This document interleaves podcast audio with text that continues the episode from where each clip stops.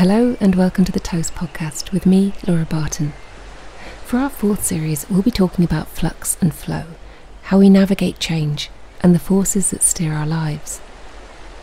At the tail end of summer, I joined Joan Bakewell in her back garden to drink tea and eat biscuits and discuss the veers and variations of her own course as she travelled from a childhood in the north of England through more than 5 decades at the vanguard of broadcasting, writing and politics to here in this beautiful space in North London. You didn't begin life in London though, did you? You began near Stockport.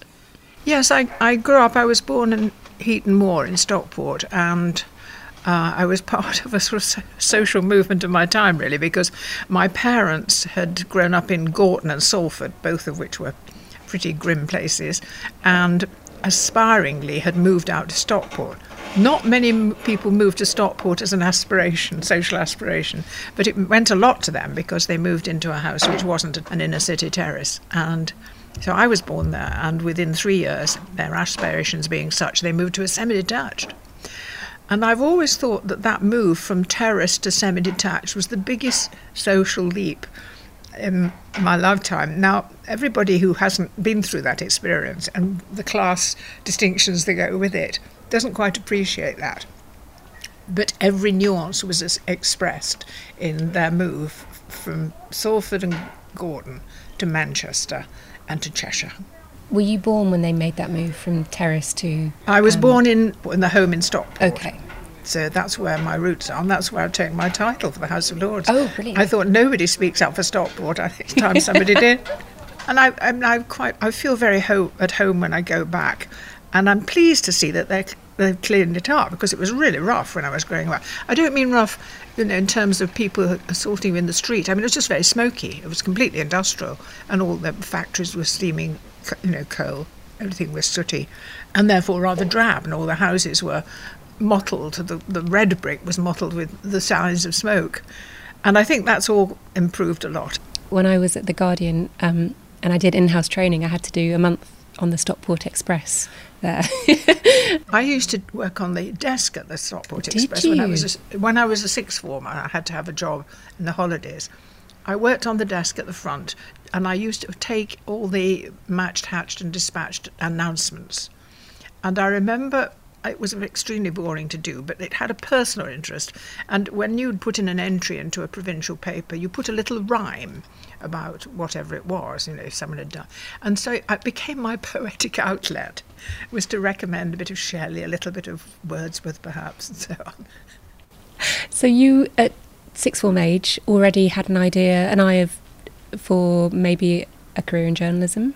No, not at all. I knew that I wanted to get away from Stockport, smoking chimneys as well, but also a rather tense family life, in that my mother's frustration at being born intelligent and not able to make her way had rather driven her into a sort of internalised depression, which she took out on me. So we had an enormously stressful relationship, and as a consequence, I just said, get away, you must get away. Apart from which, I'd been exposed to a lot of American films during the war, which I watched with total adoration, and thought there is a big world out there, you must get and see it. So getting away was an enormous motivator for me. Do you carry that sense or have you carried that sense through your life? Do you still feel it now, the idea of getting away? Do you ever feel you've got to the place? Yes, I've found I've got to a place which I hadn't intended, but which being here I like. So I've arrived, it sounds like an Eliot poem, doesn't it? I've arrived at a place and known it for the first time. And so well, you have to be, by the time you're in your 80s, you've got to be satisfied with where you are, or your life would be wretched. And it has come about largely by my own choosing and my own willfulness, if you like, because I've never hung around where I don't want to be. If I've ever found myself in a happy place, I've tried to change it. And I've, in fact, always said that to my children, or indeed anyone who asks my advice. If you go to bed at night thinking, well, today was really wretched and a waste, I haven't got much life, but I've wasted today, then you must wake up in the morning and do something to make it different. because you can go on being wretched or, you know, having a job you don't enjoy. And I'm not suggesting people should throw up a career and try another one. I'm suggesting tiny changes that might make life more tolerable. I'm never settled for a life I found intolerable. So when life was intolerable, when you were in Stockport, how did you see your way out? And did you know people before you who had taken that path? I knew there was something called a university, which was not known to either of my families. So I knew that the way out was to go to something called a university. And in my pig-headed way, I thought I'd better find out which is the best. And they were called Oxford and Cambridge. I had no idea where they were, what they looked like. But someone bought me, a school friend, bought me a book of pictures of Cambridge. And I remember thinking, well, it's clearly paradise. I just go there. I don't know what goes on, but I want to walk those streets. You know. And then I talked to my teachers. I did rather well in the school certificate. And the teachers began talking in the sixth form about where you would go to university. And I started saying, Cambridge? And they looked a little taken aback, because there was only one girl who'd ever been to Oxbridge before me, and they thought, well, it's a bit uppity. I mean, she thinks she can do it. We'd better help her. And so they did help me in a rather trusting way, because they were not sophisticated teachers. I mean, they taught you the stuff they'd been taught. So they weren't up to date, but they were keen. And they backed me, and that's what I needed, because my mother had a slight resentment that this was my ambition. She kept saying, there's a university in Manchester, you know, and you could live at home. And I thought, that's one reason for not doing it. And indeed, a fine university. And my friends went to places like Liverpool and Leeds. There was a crop of us in the sixth form who went to university. But I was the one who pitched my tent for Cambridge. And I got an interview, and I was only 16. And I think Cambridge, they wanted to look at why would somebody who's 16 be even applying. So they looked me up and down and sent me away and said, come again next year, which I did. And I only just scraped in, but with my persistence, they wrote and said, well, it looks as though the history syllabus is full. And within 24 hours, I wrote back and said, might there be a gap in the economics faculty space? And they wrote back and said, well, there happens to be one, yes. Would you like it? So I found myself reading economics. I never studied. I hardly knew what it was. But I found myself studying it in my rest of my remaining year in the sixth form to find out what it was. And I'm quite glad I did, because it is very interesting. And of course, it's been a bedrock of life ever since. I mean, you know, the whole kind of post-war and Keynesian drama of the welfare state, and so fed all my Cambridge teaching, which was a stronghold of Keynesian thinking, and is proving useful now. And I sit in the Lords going, I'm sure, I don't think that's a very good idea. When you got that first rejection from Cambridge, did that galvanise you, or did it upset you? I've always taken a rejection as a challenge. I've never sat down and thought, oh dear, what a pity, I better go and, you know, milk cows or something. I've always thought a rejection is a challenge to get round it, and it appeals to a slightly competitive, slightly awkward squad attitude, which comes of having to deal with a depressive mother, which is you're not allowed to do this, that and the other. There has to be a way round this problem. So that's how I've gone about everything, really. The moment somebody says, oh, you can't do it, I think, yes, I wonder how I can. And that's really quite a useful thing, because it's entirely individual to me. It's not a school of thought, it's not a process, it's not a career trajectory of any kind, it's just temperament. And that's been very useful. I see it now. I mean, I didn't recognise it at the time. I just behaved like that. The number of times I've done that have paid off for me. And when people react to that, it was surprise, particularly when you were a young woman and from Stockport and well, going up to Cambridge from Stockport, I had a very strong and very particular, probably unattractive Stockport accent. And of course, I went to Newnham, only two girls' colleges at the time, and Newnham and Girton were where the children of Bloomsbury went. You know, they were often privately educated, certainly enormously self-confident, charming, very well informed and delightful, but I certainly was not one of the crowd. So I set about trying to be as conformist in their terms as I could. And obviously paid off, because since then, one or two of them have said, what's all this rubbish about you coming to Cambridge and not fitting in? You were always one of them. Everybody was, you know. That it helped to be quite pretty, because there were not many women's colleges, and there were thousands and thousands of men looking for women. So it helped if you were half decent to look at. And I played that card a bit too, as well. Good for you. What were your first steps in conforming, do you think? Well, I certainly wanted to belong to the sort of groups of people who were thinking about things. Thinkers and ideas really attracted me. And I would go to lots of lectures that were nothing to do with economics. I went to hear Pevsner talk about architecture. I went to hear Leavis talking about Auden. So I just go because it was interesting. And I feel the same. I still sign up for stuff I don't know anything about. Have there been periods in your life where you have, just by sheer circumstance, not been able to do that, not been able to learn or to go to lectures? Well, when you join the BBC, either as on the staff or freelance, you are expected to follow the system. And the system wasn't very fluent. I went as a studio manager, and that put me in one particular category of people. Completely wrong. So I left. Now, I'd got sort of slightly naive ideas that I'd wanted to improve the world, and I thought I must find jobs where I can do that. So I thought I could become a teacher, and I became a supply teacher for a while and learned very quickly that it didn't suit me, that I liked controlling things too much, and children, you can't control them, you have to go with them. So I was hopeless at teaching, so I tried that. I tried advertising, and I became a copywriter. I quite enjoyed doing it, and I was good at it, but I had a high moral disapproval of its purpose. I knew that it was selling things that people couldn't afford, that they didn't need, and that this was the beginning of consumerism, and I was spotted it from the start. I learnt how advertising works, and somebody said the other day, but didn't you see it? The advertisements were everywhere. I think it was Bob Dylan at the O2, and I said, how could I miss Bob Dylan? They said, the advertisements were everywhere, and I had learnt to close my mind to advertisements, so I don't see them, because I know they're wicked, so I do not look at advertisements. I miss Bob Dylan. But in questioning the system, that seems to be something that you've done throughout your life, in terms of questioning whether you should go to Oxbridge, questioning where you fit within that role, yes, and even in advertising, you're questioning its role, its purpose.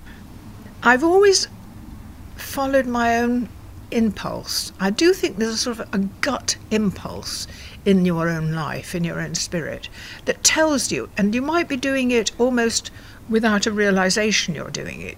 But for example, when I would give up a job, I would giving it up because it didn't suit me, it didn't match, it wasn't right. And I wasn't frightened of walking away from stuff. Or indeed, I was shy of settling down and really learning how to be a teacher. I suddenly thought, I know I'm not going to be good at this. And that was something else, that I like to be good at things, or at least passable. I don't like to be a failure at something. And I was really a serious failure as a teacher. And it was sad for me. So don't stay, go. I was good at advertising, but it pricked my conscience a lot. But on the way, I learned lots of things. I learned in advertising how to write sentences. I learned how to edit. I like how to say things in 3 words instead of 20. And it's always been useful as a journalist. It really has. Now, one of the other impulses had been I wanted my way of life to have a certain harmony to it. And I quickly saw, being in London, that the daily commute was a sort of death sentence. I mean, it was like Metropolis. So I saw all this commuting going on, and I thought, well, people are wasting 2 hours of their day. I've always been haunted by the shortness of time. So I knew I wanted work that didn't involve commuting. So freelance became what it was called, how to do it. And I'd been, as a studio manager, seeing people arrive, go into a studio, read a talk, and leave with a cheque for 3 guineas, what was in those days. And I thought, that's very nice. That fits in rather well, because by then I was married, and I had my first child was born when I was 24. So I was doing the orthodox, that's the conformist bit that I did, which was to get engaged, ring on finger, marriage, white wedding. And so I thought being freelance and being a mother will work. Were you aware at all these points that you were part of a very new generation? Or does any generation recognise that at the time? But your generation feels particularly new. Well, it didn't, because I went to Newnham, and Newnham had been founded by the Fawcett. I mean, you know, that's where it all began, the women's university colleges. So the whole background of people in Newnham was, we are the young, we are the new women, you know, we are the heirs of all those suffragettes. Some of them were principals, amazingly distinguished women academics. So I didn't feel that that part of the generation was changing. What I felt, that I was the inheritor, that I was part of a long pattern of how women thought of their lives. They were serious-minded, rather high-minded, probably a little humorless, I'm not sure, but the sense of that you were part of this huge stream of women achieving. I was really proud of that, and I thought they were tremendous, and many of them went on to do amazing things. Marrying and having a family so young, was that part of the same thing? Was that about achieving? Was that part of your background in Stockport? That sort of solved my naivety about sex and sex life. I mean, I had a rather occasionally giddy time at Cambridge, but it was very much borne in on me, and I accepted it. I'd seen this in Hollywood movies, you know, that you got married and lived happily ever after. I was a sucker for romantic novels.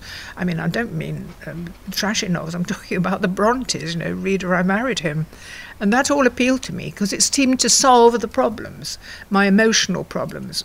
Coming from this rather rackety relationship with my mother, I was available for someone who would be devoted to me, and I was very keen on and did fall in love. And so I was extremely happily married and happy to have children too, and loved them. And do you now see marriage has changed and women's lives are structured so differently? How does that strike you? The biggest change that I've seen in my lifetime is the status of women. I mean, it's unbelievable, the changes that have gone forward. I find it staggering the way young people take for granted that they have rights and identities and freedoms. I think it's just wonderful. They are so liberated without even knowing they are, which we always wanted. We wanted the rules to be broken in order that the next generation shouldn't know that there were any rules. So it's been wonderful to see it happen. Absolutely tremendous. I was, in a slightly giddy way, I was a part of the sort of 60s mood of, you know, freedom, sex, drugs and rock and roll, only because I had the good fortune to join a programme called Late Night Lineup, which was very pioneering, not merely on the screen, but behind the screen, where it was run by a whole lot of people, probably all of them under 30, and who took to the new culture and pop music and all that kind of Beat Generation, heirs to the Beat Generation and so on. And that all enchanted me. I thought it was terrific. And we were given complete freedom. And we were defended, must give him credit, by the controller of BBC Two at the time, who was David Attenborough. And whenever we were assaulted by all the other departments for attacking theirs, he would say, leave them alone. Leave them alone, they're my gorillas. Which episodes or issues do you think were the most gorilla to you when you were recording? Well, I mean, just off screen, one of the things was that the pop groups used to come in and record. I mean, I'm talking about the Kinks and the Stones and Elton even, and just the whole raft of the 60s groups would come. And, of course, they brought in cannabis with them, and everybody smoked cannabis. And I remember a note coming from David Attenborough to the editor. The note from David Attenborough said, could you advise your staff that the smells that are drifting from the studio in an afternoon will get them all into trouble? So, you know, we were pushing the barriers, but they were tolerated. They were held within this great, comfortable embrace that at that time was the BBC. And it was quite unusual then. I'm sure a lot of people listening might not know this, but it was very unusual for a young woman to be on screen at the time and dressed as you were dressed. It was unusual. I wasn't made conscious of that in the programme. Within our group, equality reigned. Outside it, of course, there were no women reading the news at all. And there were one or two reporters on a programme called Tonight, The thing about my performance was that I was on about twice a week for 7 years, given carte blanche to behave like myself. So that was what was unusual. But then we started to report on the rise of feminism and so on. And I went to see the head of news and said, I don't want any kind of job for myself, but you are going to have a woman read the news.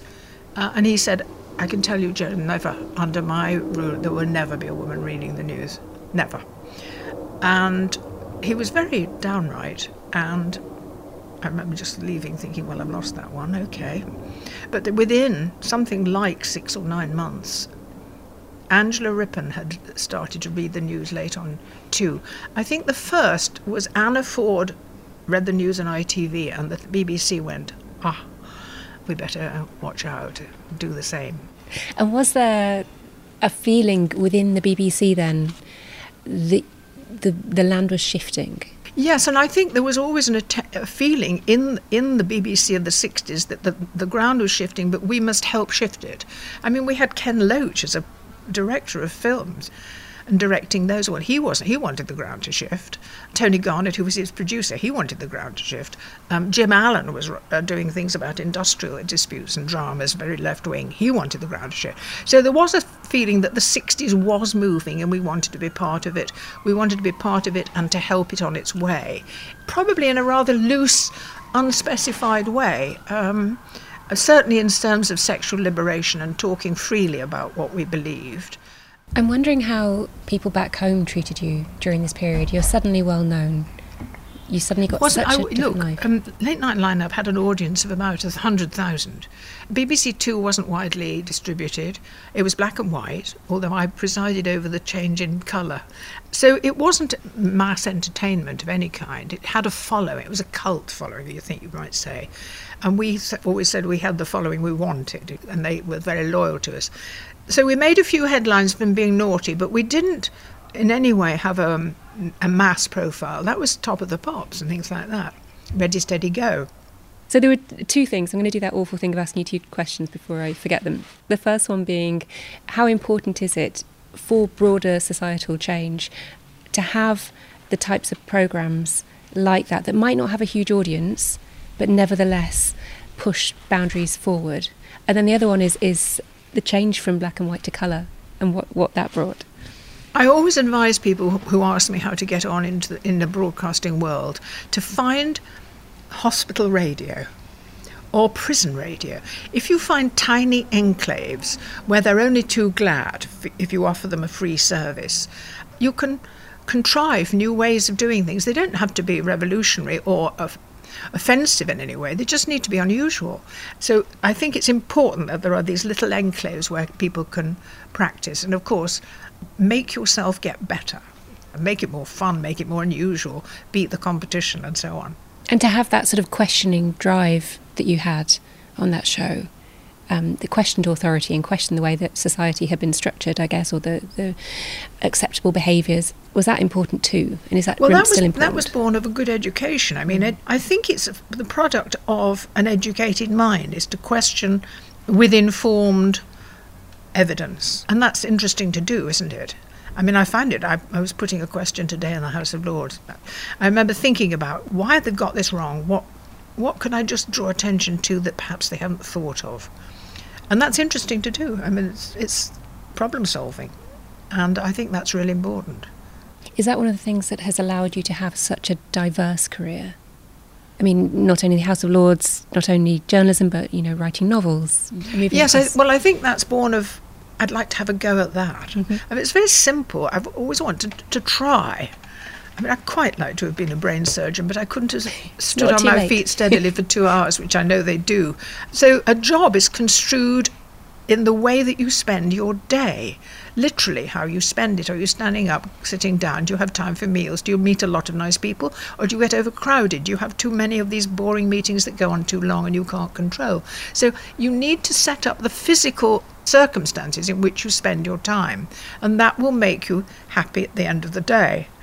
And that's what the broadcasting has done. And I have to say, the path I have taken has not always been at my behest. Indeed, my contracts have been terminated so often, I've always had to look for something else. So the programme might have come to an end, or I've got restless and they felt that I wasn't doing what they wanted.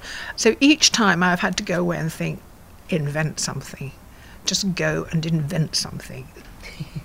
As to the change from black and white to colour, well, I was doing a late night programme which not many people watch, so they thought they could experiment on me. So they sent me out with a wardrobe mistress, a wardrobe artist now. My vocabulary is very unwoke. And we wanted to try different kinds of clothes. So we got stripy clothes, and we got spotty clothes, and we got bright clothes, and we got white, and we got red. And each night I would wear them, and which of course they were transmitted as black and white, so that was satisfactory. But the technicians were lining up the cameras, which were colour cameras, transmitting in black and white, and so said, well, does this work or does that work? Human test card in a way. I was a test card, as it were. Yes. Wow. So do you still think about that when you go on TV now? Do you still think about what you're going to wear in a similar way? I'm always slightly conscious. I wouldn't wear very narrow stripes because they're still strobe, but nobody cares anymore, except I know you're not meant to have clothes that strobe. So, yes, I pay attention to all of that because I've lived it with people, you know, who worry about it. So even when I was presenting my programme, I did a programme from here on my laptop right through the lockdown, which was Portrait Artist of the Week. I knew to do my makeup before I did it, and I knew not to wear strobing clothes. I didn't need to be told.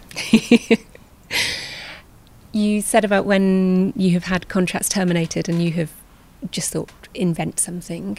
How do you begin that process? Is there a little ritual to that, or is it just panic? Well, it's you have a nice conversation with yourself and your inner self about what you think you're really about, what you have to offer, which might be rather overblown in your own self-estimation. So you have to really sit down and talk to yourself and think, how would what I am able to do now and what I'm accepted for doing fit in with where I want to go? I'll give you an example. I was 70 and I knew it was a landmark time, and I had been broadcasting but I wasn't, and I thought, what is it I can do that would be acceptable at this age? So I phoned up Alan Rusbridger and said, the world is changing and there's a whole generation of people who are older who want to work, and they have lives and needs which are not being addressed by journalism enough, and I'd like to write a column for The Guardian. He said, done.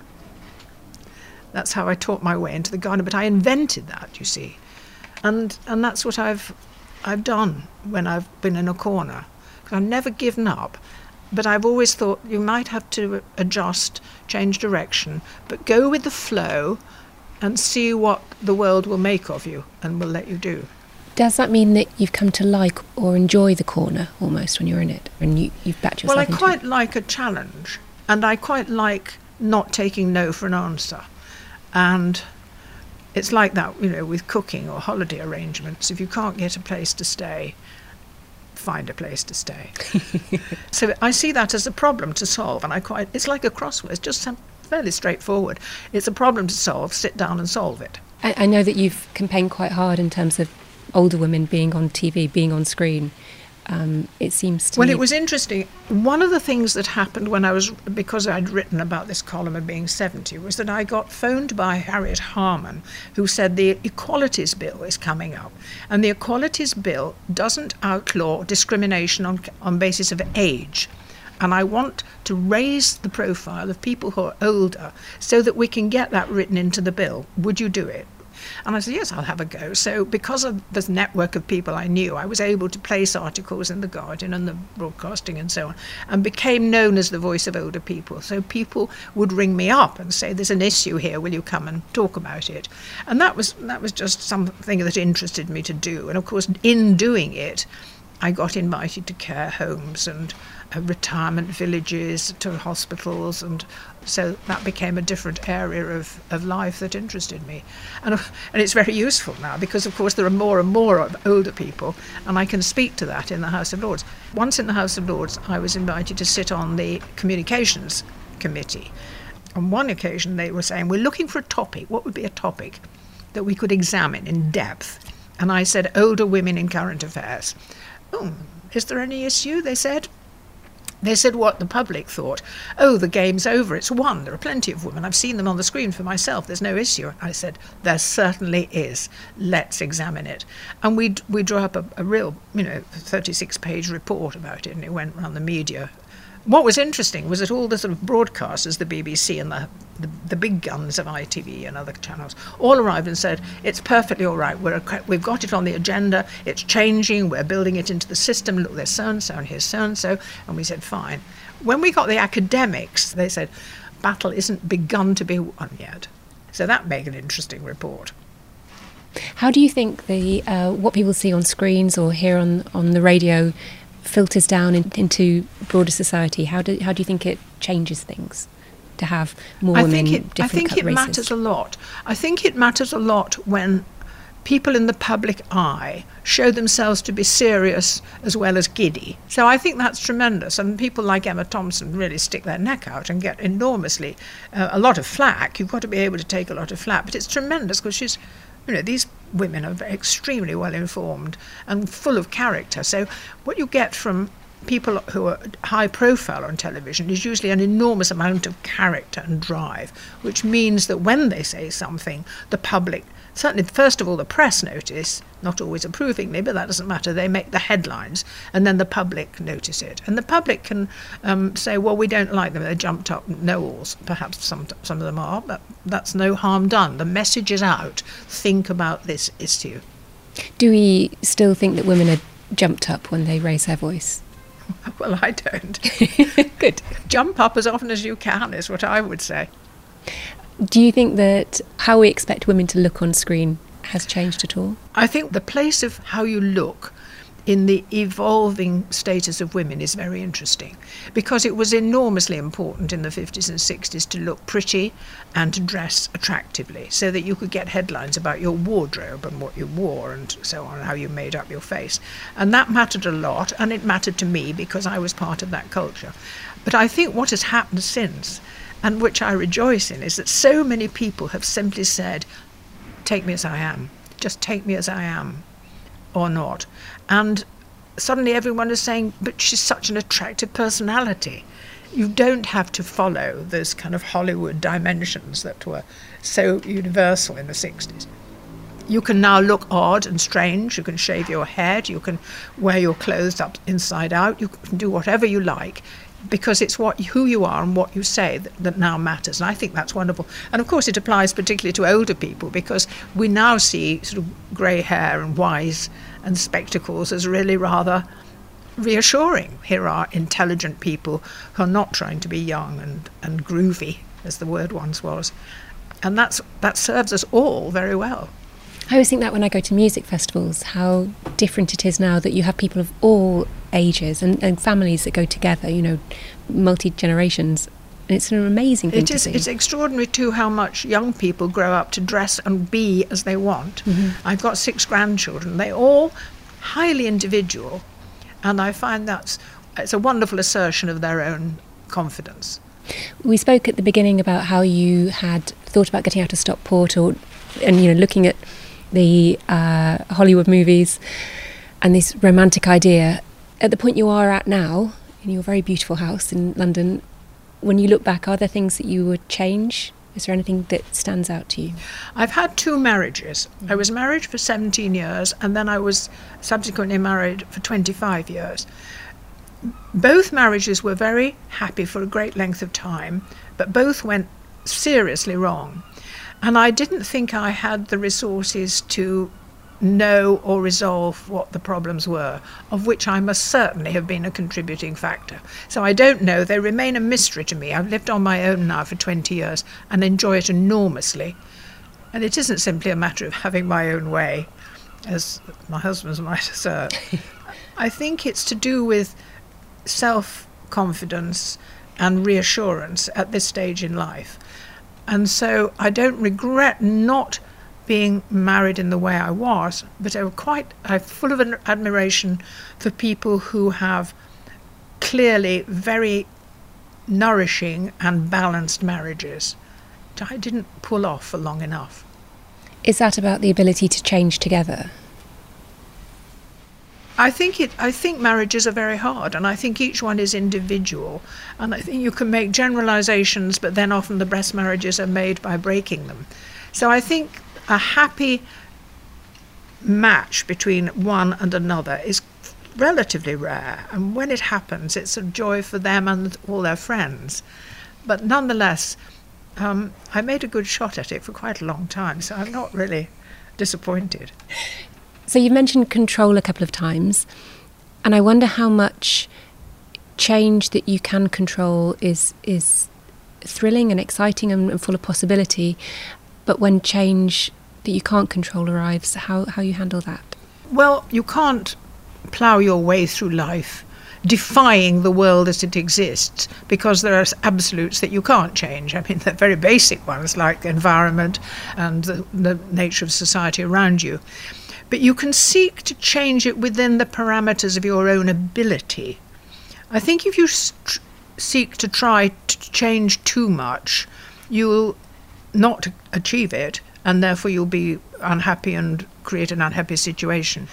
You've mentioned your mother a couple of times and how you went on to have this multiple life that she was unable to have for whatever reasons. Do you feel that you have taken her with you regardless? Yes, my mother's been ever present in my life. Basically, I was born into a happy marriage. My parents were very, very happy. I remember this as a toddler, and the games we played and the laughter in the house all the time. I remember that. My sister came along, the laughter continued. As I became a teenager, and of course I realise now as my mother hit the middle life, I was getting ambitious to leave, and she was unhappy about that. She wanted really to have me remain with her. She had had to leave school at 13. She'd got a scholarship to a grammar school in Manchester, and she went there for a term, but the family couldn't afford the uniform, so she'd felt humiliated, and her mother had had 8 other children and needed her at home. The eldest daughter in working class homes always had to fetch in some income. So when she wanted to leave the school, my grandmother wasn't sorry about that and sent her out to work, where she trained to be a tracer. It was a skill that you don't have anymore because you've got electronic reproduction, but up came the job of the head tracer, and they explained to her very carefully that she wasn't eligible because she was a woman for the head job. So she took knocks all the way through that life, and she was talented, and when she saw mine not being blocked off, she was resentful, envious, proud, but that was very confusing for her, and it accelerated a sort of inner depression which made things very hard for her and for everyone. But I hadn't lost the bond that we'd established very early, so I could only be both resentful and resolute, combative, difficult. And then she got leukemia when I was in my mid-20s, and I found her dying terrible. And when, I mean, other deaths in my family I've known were coming, I've somehow dealt with and felt and seen them being a good journey. But my mother's was terrible because she hadn't had the life she wanted, and she hadn't had the daughter she wanted. And so I've grieved for her enormously. I wept for months and months because we'd never solved that problem, the nugget of that problem. So that has been part of my life. How much it nourishes or limits me, I have no idea, but the presence is very strong. Toast podcasts are presented by me, Laura Barton, and produced by Jeff Bird. Toast is a British clothing and lifestyle brand that aspires to a slower and more thoughtful way of life. To hear more episodes from this and former series, head to Toast magazine, which can be found at www.toa.st.